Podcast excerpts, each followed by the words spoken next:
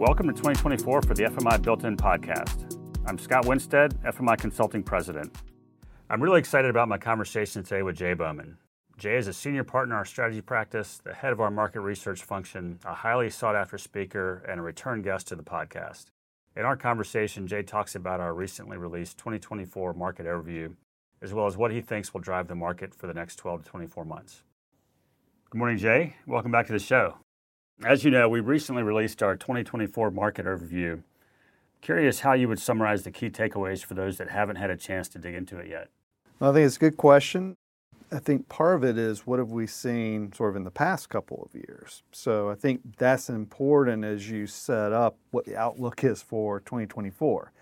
Because if you just looked at our current forecast, it's about a 2% increase which doesn't sound all that great. I mean, it's obviously better than it being in negative territory, but it's relatively flat. But this comes off of two years of double digit growth. So we had, you know, somewhere in the neighborhood of 10 to 12 percent in 2021 and then again in 2022. This is like the continuation of almost really a three year trend. So we're talking about a lot of growth over the last couple of years. So 2% is really just, in essence, holding serve at a really high level historically. Jay, you mentioned holding serve or the 2024 may be a bit more of a flat market. In your view, how should E&C firms behave in a flat market? So when we talk about a flat market, now I think the first thing we have to kind of establish is we're talking about the overall market, right? So in total, so like all of non-residential building or all of non-building or heavy civil being relatively flat. But the biggest takeaway or, or the thing that uh, say contractors need to think about is how am I going to manufacture growth in a market that is not providing it for me, sort of generally speaking, right? So we've all heard the term, you know, rising tide, you know, lifts all boats. Well, there is a subsegment of the AEC industry that organizations, their futures are totally dependent on what the market's doing. If the market improves, they improve. If the market contracts, well, their revenue contracts as well. But for another subsegment, and I hope that it's the larger subsegment, I generally think it is, they recognize that they can't be dependent on that. It's sort of like the you know if you think like a, a, cupcake it's a bad analogy but you know you, got the cake and the icing and then the sprinkles on top. That's like the economy. If the economy is rising it's just the extra sprinkles. But i got to be really thinking about where am i manufacturing that growth so it's important then to look at it as not non-residential building or heavy civil construction but the individual components of that. Because i mean i know i sound like a tired broken record when i say bull markets and bear markets coexist but it is how do I shift, if you want to call it a portfolio, around to put more of my efforts, more of my investment in those areas that will continue to see growth and limit my exposure on those areas where there isn't going to be, and probably contraction, to, in essence, manufacture the growth for my organization. So, just focus more on that. How would you describe the impact inflation's had on construction spending? Well, I think we generally think of inflation and the impact on construction, uh, and when I say generally, I mean how most people typically think about it in the conversations I have, is that a dollar is obviously not worth as much as it used to be. So you might look at a forecast and say, okay, well, gosh, it looks like it's up a whole lot, but you know, how much of that increase is really part of what inflation has caused versus what someone might term as like true demand, right? And obviously, that is a way to look at it. But even when you peel back the inflation, there's actually still been growth. We're actually higher now, even in real dollar terms, than where we were at the height of the Great Recession. Now, it too is, is holding steady, if not slightly down, because we kind of project, even though inflation might subside a little bit this year, it's not going back to zero or anything like that. That is one way to look at it. But I think the other way to think about inflation is how does that impact investment decisions? So if I'm a private developer and I see what's happening from an inflation perspective and I'm thinking about you know what my cap rate might be on a project versus what am I getting from a lending perspective from a bank, in some cases we're seeing these projects being underwater by 100 150 basis points on day 1. And so that does tend to slide those projects to the right and delay them.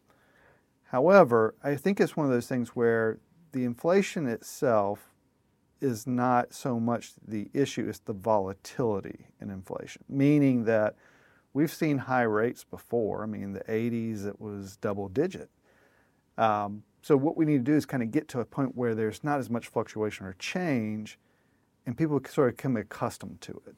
Sort of like when you're climbing Mount Everest, right? Yeah, the air gets thinner and thinner, but they have these base camps, and people just kind of get acclimated at those base camps, and then they can kind of move forward. And I say the same thing in an inflation perspective. It's just part of the territory, but it gets to a point where we become kind of acclimated to it, things work out, and then demand continues. Where it's just sort of baked in. That's right. So, Jay, you smiled when you talked about the Bulls and the Bears, but I, I would be curious as to how you would define that for 2024. Yeah, so let, us start with bull markets. Let's start positive. If there was ever a bull that ever existed, it is absolutely manufacturing. Manufacturing construction grew by almost 80% in 2023. Now, I haven't been around too long, but I've been around long enough, I guess. Uh, started with FMI, as you know, probably 25 years or so. I have yet to see any segment grow that much in one year.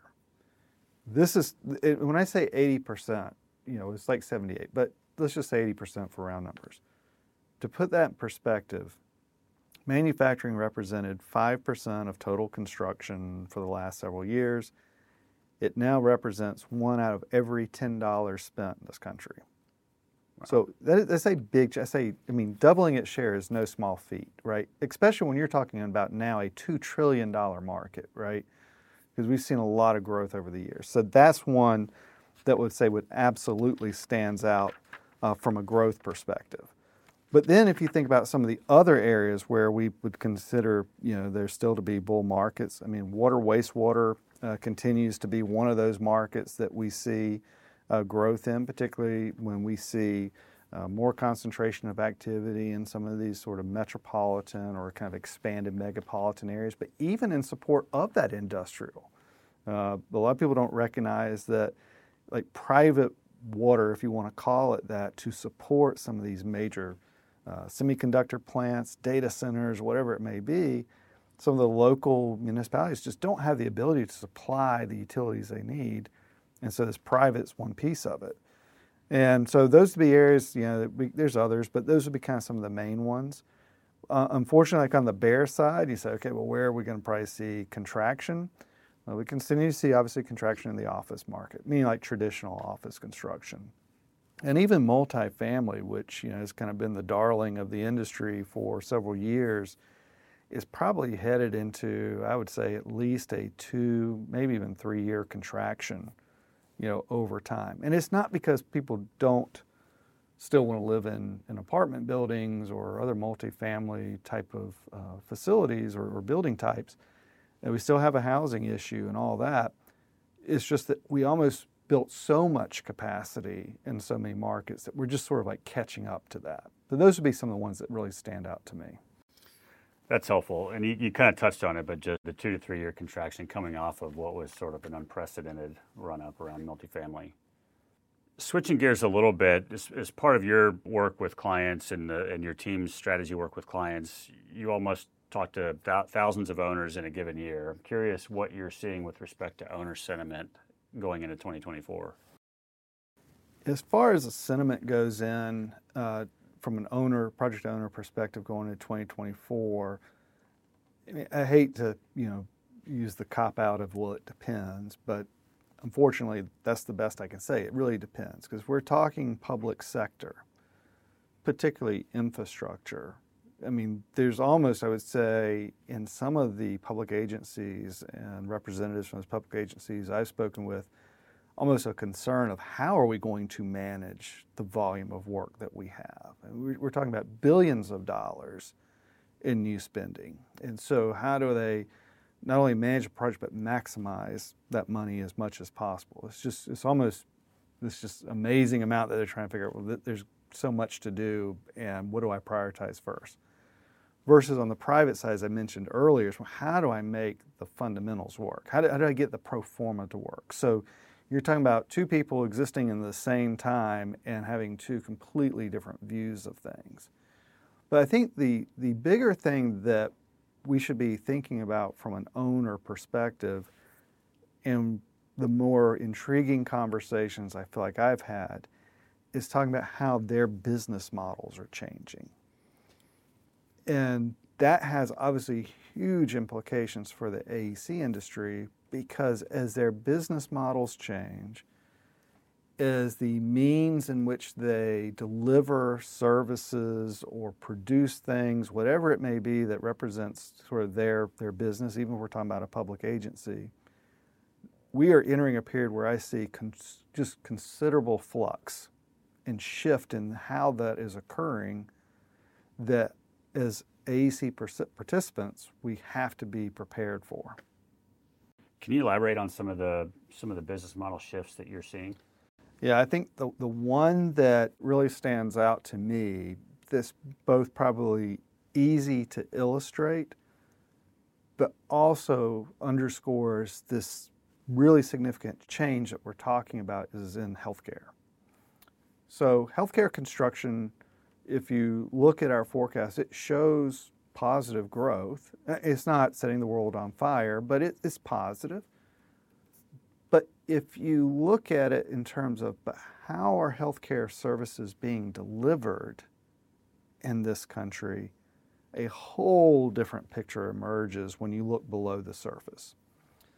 And this is what I mean by that. So, healthcare construction in the United States is really represented by three types of, of, product, right? So we have hospitals, which is generally the first thing most people think of. There's medical office building, which would include, you know, doctors' offices and clinics, but also outpatient care, uh, surgical centers, you know, those types of things. And then there's specialty care, so nursing homes, behavioral health, uh, memory care units, you know, all those types of things. So those are your three three categories. So historically, Hospitals have represented minimum, say, two thirds of all healthcare construction. But let's just peg it at two thirds to 70%. Medical office building, though, while hospital construction is still very high and it's relatively flat, medical office building has exploded to the point that by my estimation, by 2027, medical office building construction spending will exceed hospital construction spending for the first time. And so, again, hospitals will have gone then from a share of 66% down to more like 40%. So the question is well, why would we see this huge increase in medical office building and hospitals just holding steady? Well, because the delivery of healthcare is following this pattern of generalized to specialized to personalized. And what I mean by that is a hospital is where I go if I need to you know, fix a broken bone or birth a baby, right? And everything in between. But now we're seeing where it's getting more to very specialized services. So if I want my hip replaced, there's an orthopedic center that specializes in doing hip replacements as much as they can, as often as they can, and cranking them out. But I think the next evolutionary stage, and I wish I had a crystal ball to tell you this is what the facility will look like, but it will eventually move beyond even the medical office building side. So if you use drugs as an example, aspirin is a very generic drug. It's a very good drug, but it's like a hospital, right? It can reduce my fever. Uh, it can be pain relief. It can be a blood thinner. It's good for a lot of different things, but no one thing in particular. Well, now we have very specialized drugs for very you know specific issues. You know, you watch TV and there's drugs uh, for you know put your favorite name in there for a very specific issue, right? But now we're even moving beyond that sort of specialized, where it's a drug, because we moved from small molecule therapies to biologics to produce these types of drugs. But the next frontier is in the genomics and in the gene therapy. Now we're not talking about a specialized sort of therapy or way to treat an illness. We're talking about something at the Scott Winstead level, the absolute DNA. Now it is not for a certain group, it is for a individual. And just like we're seeing that, I absolutely believe that we'll see the same transition from a healthcare, say, facility or construction perspective. Again, I don't know what it looks like, but there will be some new evolution of this, no doubt, in the next 10 years. Where else do you see the biggest risks over the next three years, as well as the biggest opportunities over the next three years? Well, I, I think the biggest risk over the next couple of years, and, this probably, I don't know if this is going to answer the question where you think I was going to answer it or not, is not paying attention to where the market is headed. And I'm not talking about overall demand. I'm talking about these examples like in healthcare. These evolutionary changes. I truly believe that we are in the midst of a major, major shift from an economic, sort of societal, you know, whatever it may be, however you want to describe that, that is truly redefining the landscape. And so if we're playing yesterday's game, it will pass us by much faster and put us at a much greater risk than if I were doing this, say, 10 years ago or even 20 years ago. The rate of change is so different. And the rate of new things being introduced to me, that's where the greatest risk is. It's not that our business goes away, it's just we weren't paying attention to where the value is and what is being demanded. So that is that's probably my greatest concern in terms of where the risk is. I want to hold, you mentioned where the value is, and I want to hold that thought and come back to it in a, in a minute. If you if you go back to the healthcare example, which I think is a great way to illustrate your point around just there's the overall monolithic market, and then there's all the subcomponents that make up that monolithic market. What are the other segments that you see that have similar types of shifts uh, happening within them? Well, I mean, there there's some that were probably easier to describe, like healthcare, and there's probably some that are going to be a little bit more challenging to describe. But let's start with an easy one. So, offices. You know, data centers are by definition, according to the census, part of the office. But that's an evolutionary in terms change. of how the segment definition. It has right. a segment definition. I would argue, though, yes, a, a data center is absolutely an office. You and I have talked about this before. If you go to an office building 100 years ago, a lot of the activity was clerical data filing, data manipulation, that sort of thing. That's, in my opinion, and I'm not a tech expert, but I would say, from my limited uh, knowledge, that that is what occurs in a data center. It's just now a digital workforce instead of a human workforce. So that'd be an easy one. I'd say the healthcare one's maybe more like, let's say it's in the middle, at least to make me feel happy about myself, right? And then the more challenging ones are where there's multiple things occurring at the same time. So there I would talk about heavy civil. So you think about in terms of what we're seeing from an energy perspective. So we have a, a grid that is old, it is large, it is really not um, predictable in many ways now from what we've seen. And we had, you know, I can't remember how many, a couple hundred, you know, log, large scale outages, you know, in the last couple of years. I think it was less than 20, 20 years ago. That's a huge issue. But now you're having, you know, things like EV and battery storage and new ways to uh, produce and generate energy. At the same time, we're seeing again from this urbanization, you know, more concentration in fewer areas and with the autonomy of vehicles. So I can see where that's a little bit more difficult to show where these shifts are because it's multiple components to it. But it's a change in transportation as well as a change in how that, that power is generated for that transportation, how it is managed, that is really, again, going back to more of an autonomous type of uh, functionality to the infrastructure, if you will, that doesn't exist today. That's a really helpful perspective. We touched on the risks that you see over the next three years, which I like the way you frame that in terms of just not paying attention to what's happening underneath the surface. Flipping that around, where do you see the biggest opportunities over the next three years? So the opportunities is actually, in some ways, the other side of the coin, if you will, of what we're seeing in this change, because you know whether it's the delivery of certain types of services or how we're producing things are changing. at the same time, those project owners, as those lines get blurred in terms of the, let's call it the product, right? What's, what's being designed and built, those lines are being blurred in terms of what the expectation or the willingness to consider is from different stakeholders. You know, what we've seen in the past, obviously, things like design build, you know, that kind of started to blur some of those lines between, well, what does the, the architect engineer do and what does the, the contractor do? But it's even expanding beyond that. So for me, when I see the opportunities, it's not only to get obviously on the ground floor of some of these major changes and, and the types of buildings and infrastructure we're doing, but it's in how do I interact with a client? You know, how am I able to bring solutions to the problems that they're facing that put me in a position of essentially being able to offer more than just the management of a project right? I've become almost like an advisor to their business practices. It just happens to be the physical space within which those services occur, or from a heavy civil perspective, how I meet the needs of a changing demographic in technology.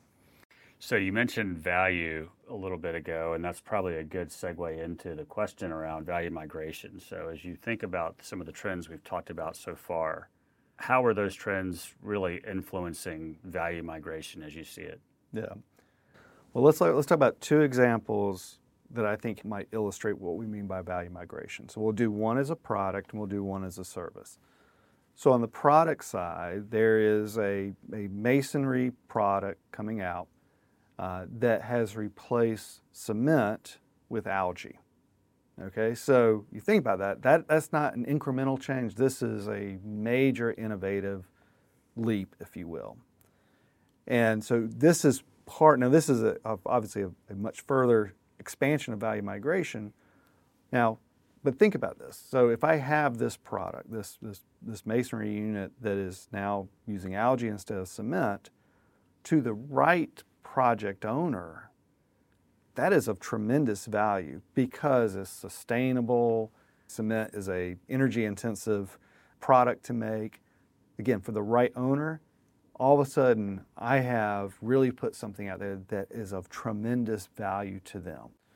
From a service perspective, an example here would be what we're seeing some uh, construction managers testing from an artificial intelligence perspective on pre construction, where they're incorporating technologies, eh, whether it's through a combination of generative design as well as historical cost databases, et cetera, to be able to put those together into models and, and using artificial intelligence and other things in order to respond to you know requests from owners for help with pre-construction and budgets at a much faster rate than what they could before, right? So it's an ability to, one, uh, reduce some of the effort that it takes from a pre construction standpoint, but then it's the added value to the owner of that it's getting to them faster, and I can ask different questions, I can make modifications, and I'm not waiting weeks, I'm waiting seconds to get those responses back.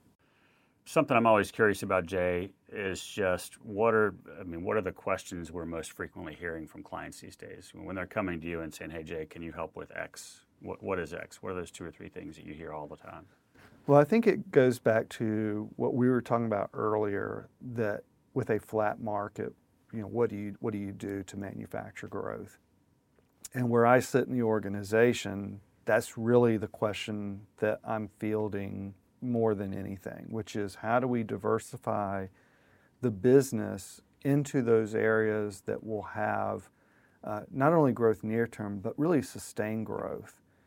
And you know, we've we've talked about the analogy before of you know if I'm I'm going down this road and it might be a good road, but it's a dead end and there's no off ramp. You know, how do I ensure that you know, well, as long as I'm on it, I'm doing good. But how do I make sure there's another road that's got a longer, you know, trajectory to it that I can I can be in? So that that question of you know, diversification and portfolio diversification has become really big. I would even say that we're fielding more questions about geographic expansion than we did during really the years following the Great Recession, which that was everybody was wanting to figure out how do I move from this market to that market.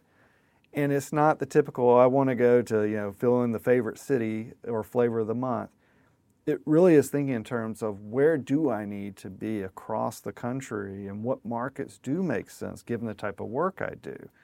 But there's also diversification from a segment standpoint, like what we were talking about earlier, the bulls and bears. Like if I'm not in manufacturing, can I get into manufacturing? If I'm healthcare, do I need to do more medical office building? And the most important thing in all of that is they're truly under, trying to understand, which I think this is a positive in all of this, is they're trying to understand well, what is it that the project owners in those markets are really buying, right?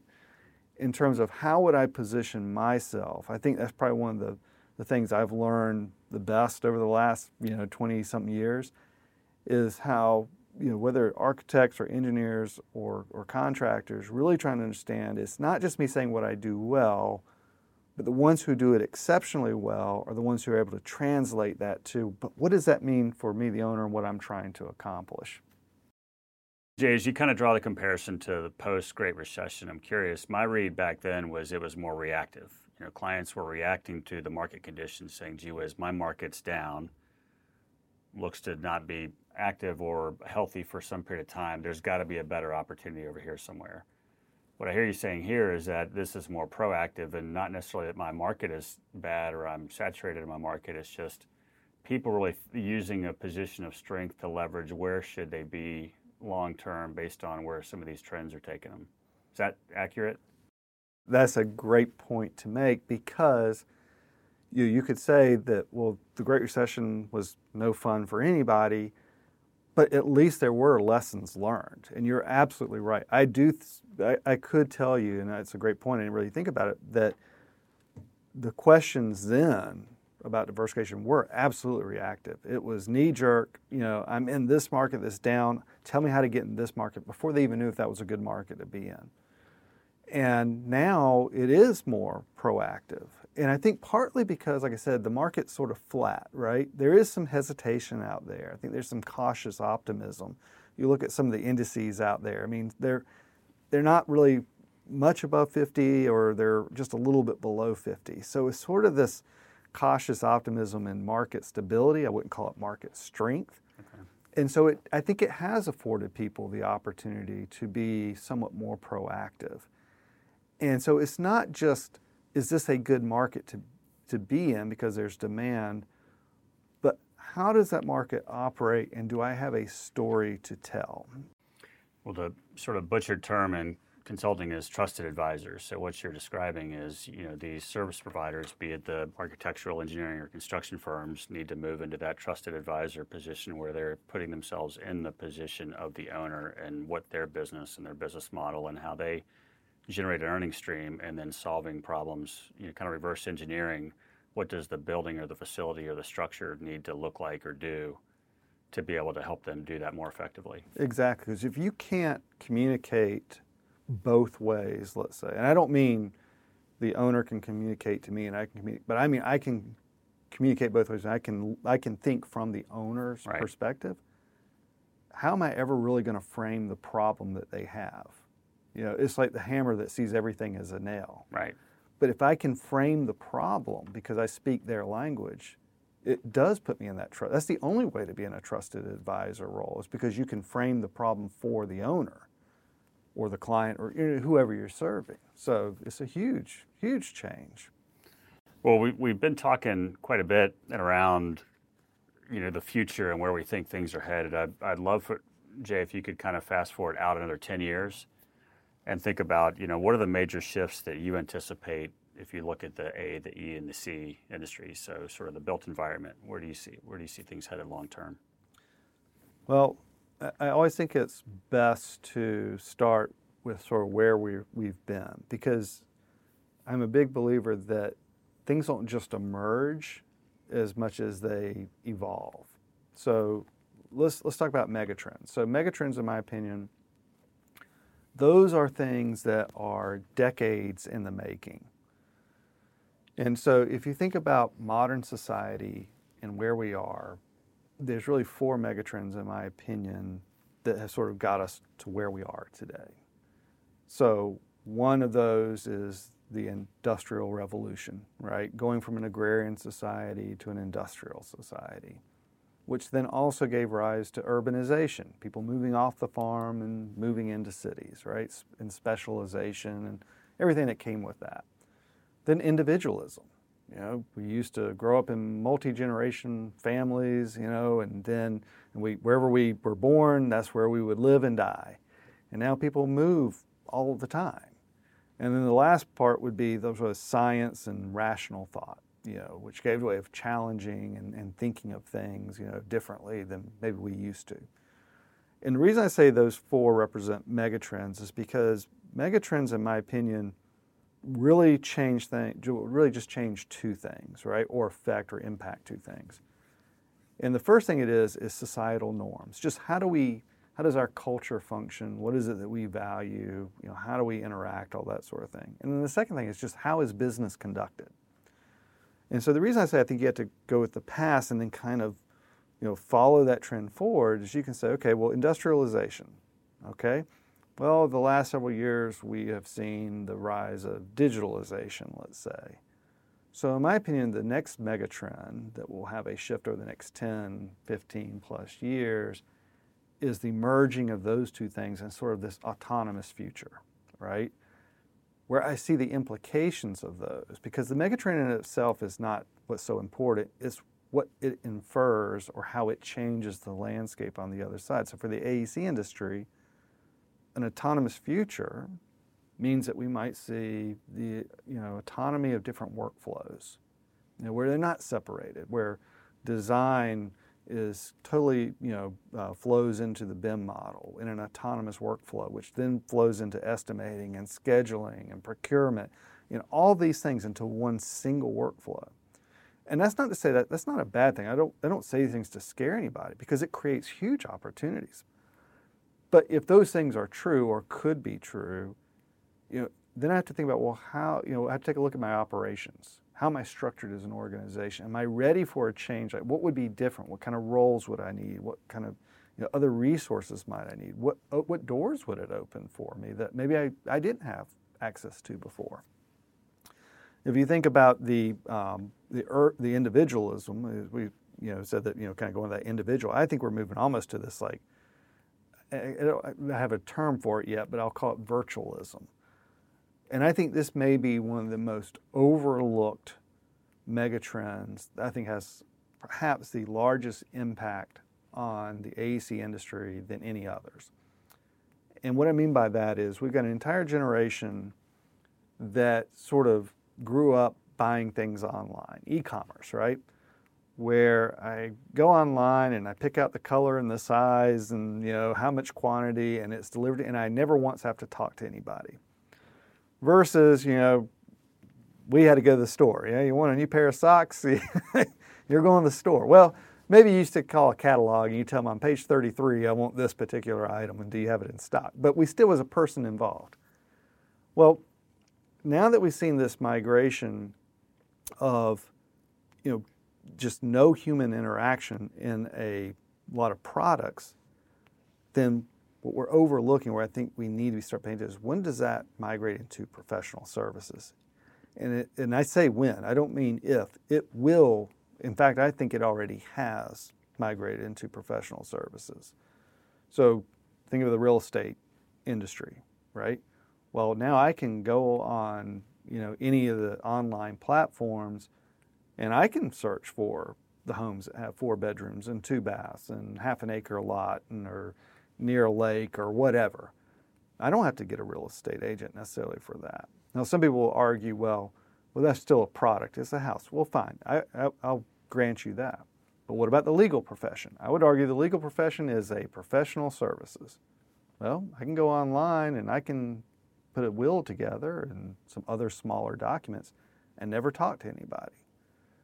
There is nothing that makes us special from an AEC industry that would prevent that same migration and that same type of, you know, uh, I'll say interaction or buying devoid of a human. Now, I'm saying, is it always that way? No, but will there be certain aspects of it where that's not only expected but perhaps preferred? Absolutely. But if we're not thinking about those things now, we're, we're at risk because change will happen. I always think of that song Tom Sawyer by Rush. You know, changes aren't permanent, but change is. Everybody will eventually change, or you'll just be left behind and you'll, you'll cease to exist. But the question is do I want to change faster? In fact, I would say your success depends on your ability to change faster than everybody else. You're either going to be pulled there or you're going to choose where you want to go to get there. So those would be some. As I mentioned, you know, with the rise of science and rational thought, we call it objective thought. I think we're moving to more subjective thought because there's just a preponderance of facts and data and information that you can pick and choose your own truth, right? And so, what does that have to do with you know cultures and organizations and how we hire and things that matter in that regard? And the same thing with the urbanization. In my opinion, we're going from urban kind of societies to these more metropolitan or even megapolitan, where this concentration of activity is sort of fewer and fewer areas, but sometimes in some ways larger areas. So the I 35 corridor between Austin and San Antonio, or the I 85 corridor that links Atlanta to Charlotte to Raleigh, you know, all these areas, Southern California, wherever you want to go, these sort of distinct, sort of combined, concentrated areas, which has huge implications from competition, from funding, from what do we do from a, just you know housing and everything else from a social services perspective the thing that when you talked about virtualization that came to mind initially, I'd be curious how kind of fact check me on this if I'm thinking about it the, right way. But if you think, think about uh, public-private partnerships in the U.S. versus European countries or other countries, you know, one of the challenges that we've had in the states has been because you've got the federal government, you've got 50 state governments, you've got 390 plus, you know, municipal and local governments each of which has their own set of regulations, laws, et cetera. Mm-hmm. And so there's no monolithic answer that you can just stamp out across the entire landscape and says this is the P3 model.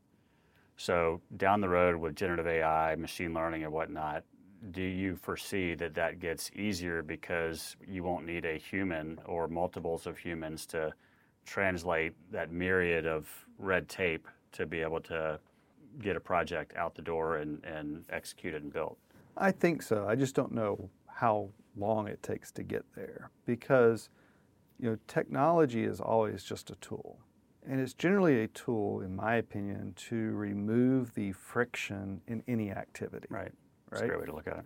So a you know a pneumatic nail gun, it does remove some friction. It removes the friction that causes from well, how long does it take to train somebody to you know, hammer a nail correctly.